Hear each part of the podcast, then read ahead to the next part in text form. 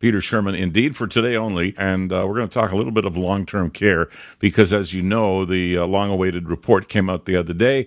Douglas Carton is with us. He is co-founder of Seniors for Social Action Ontario. Good afternoon, sir. Good afternoon, Peter. Glad to be with you. Uh, great to have you aboard. And uh, there there are so many things that we could go at, but um, the report was released April the thirtieth, so uh, I guess about five days ago. Took a little bit of time to um, get into and get through, and I know uh, you've done that. Um, the response to the report from Seniors for Social Action says an awful lot of things. One of the things that uh, you want is to be supported to uh, age in place. Now, that's an interesting turn of phrase. What it says to me is, aside from long-term care facilities, you'd like to see some uh, practices uh, that, that are more prevalent in other countries, particularly in Europe, utilized here where people don't necessarily go into a congregate setting.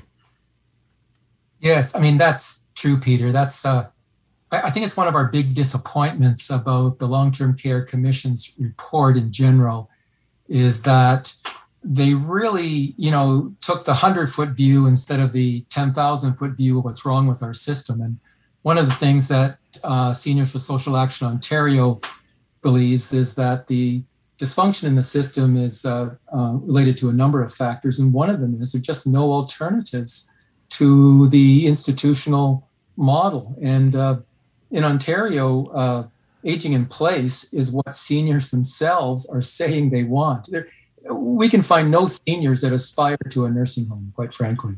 And aging in place is a um, model of support that's certainly used widespread in Europe, and in Denmark in particular was one model where they haven't built a single institutional bed in twenty-five years because of their commitment to a robust home care system that allowed people to uh, age in their own home uh, with as much support as they need. Look, um, you so, know, it depends also on uh, on how long you live. Uh, I remember uh, in my own family, my mom was in her nineties. She she was not cognitively functional as to the extent to live alone. She she knew what was going on, but she couldn't be trusted to cook and so forth. So we had no choice but to put her in a long-term care facility, uh, and um, she detested it. And I, I swore to myself at that time, never going to be me in one of those. Now, neither of us, I think, are spring chickens. I don't want to be in a long-term care facility. I don't mean to diss them. I think there are people who need them. I'm saying that for as long as I could stay out of one, and I suspect you'd say the same thing, I would stay out of one. Yeah, absolutely, uh, Peter, and and and you're in concert with with with all kinds of other seniors and seniors groups like CARP. Unfortunately, we're not in concert with other vested interests in the system. But Peter, I also want to say to you that I've spent forty years in the uh, disability sector working with and for people with disabilities and their families.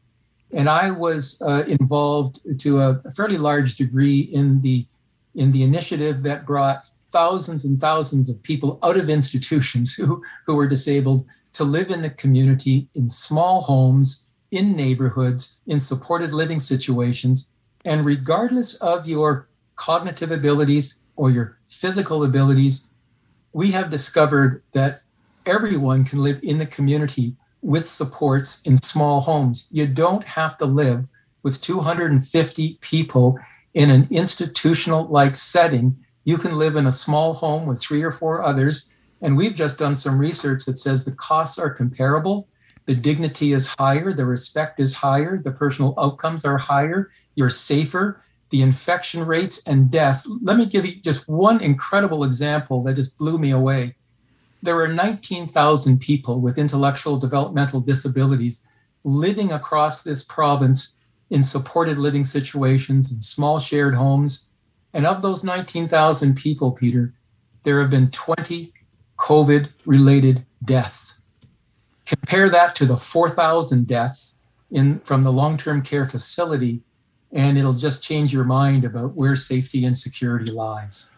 Okay, I'm, I have to ask you Um... a question about uh, the to and fro that's been, um, I guess, going on, and, and the engagement between the opposition and the government uh, currently in the legislature of the province of Ontario.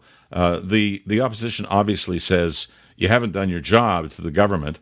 Um, Fullerton, the Minister of Long-Term Care, has to go. Um, is it, well, I'm not going to ask you if it's fair. I'm going to ask you the question, and you can choose to answer it any way you want. Are you happy with what the government's done in the long-term care area?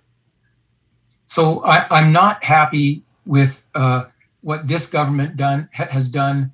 I'm not happy with what previous governments have done.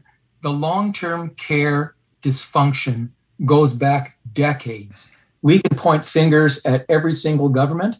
The current government is responsible right now. They are not doing some of the things that need to be done to really change the model of support.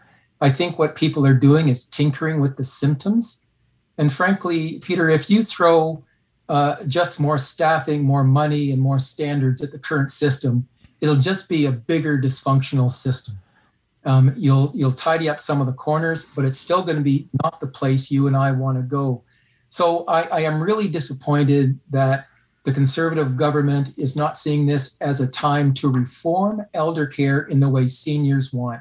If we want to age in place like the Danes do, we're going to have to make a massive commitment to home care, and you can't be putting in another fifty-five thousand beds that the Long-Term Care Commission is recommending when seniors are saying they don't want it, when the Danes prove we don't need it, and we're not prioritizing what needs to be prioritized. So I think you can point fingers at government, but I'll tell you what I am seeing right now, uh, Peter, in terms of the politics of this.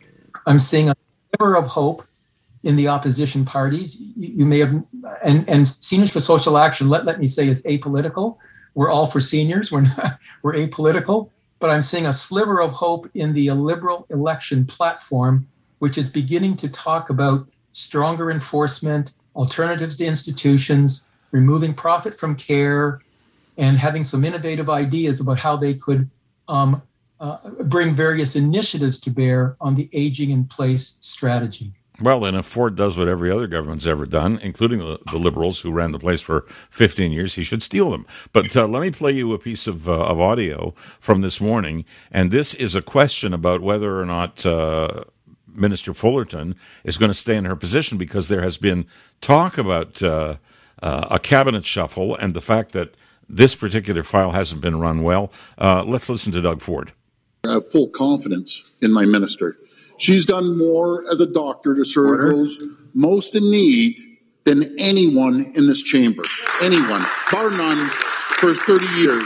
She's dedicated her life to protecting the most vulnerable, caring for those who are sick on the front lines, and that deserves respect. Her voice and experience are vital as we correct the decades of inaction in long-term care sector caused by many governments. Okay, so that's uh, Doug Ford. What I want to do is play one more clip, get your reaction, and then we're kind of out of time. This is uh, somebody you know well, Vivian Stamatopoulos, uh, and, and she is obviously in her position commenting constantly on uh, long-term care, and she reacted to uh, Fullerton herself calling out the N D P, and this was yesterday. Let's listen. Just when you think she can't display more ignorance and disrespect to these families, she she doubles down and tops it every time. It's astounding. You know, the, I, when she came out last week and said that, you know, she didn't start the fire, but she ran into the fire to fix and save these people. Uh, from that to this, it's just, there is no bottom with Minister Fullerton. There is zero accountability. I mean, she seems fundamentally allergic to accountability. Okay, then let's let's go back to you and uh, Doug. Question or question and answer. My question: do we have to see a cabinet shuffle? Do we have to see a different minister? Yeah, I think we are going to see a different minister. I think expressions of confidence is the first vote when you get out the door. Happens in baseball, for example, all the time. When you give an expression of confidence, the manager's gone as soon as uh, that's over with. But that's not going to fix the problem, Peter. If, if we just change the minister. We need a, a reform of elder care that is profound, that's been documented by the economists Don Drummond and Duncan Sinclair from Queen's University. We're going to have a twenty, we're going to have a sixty percent rise to baby boomer, a tsunami of baby boomers meeting the elder care needs in the next few years.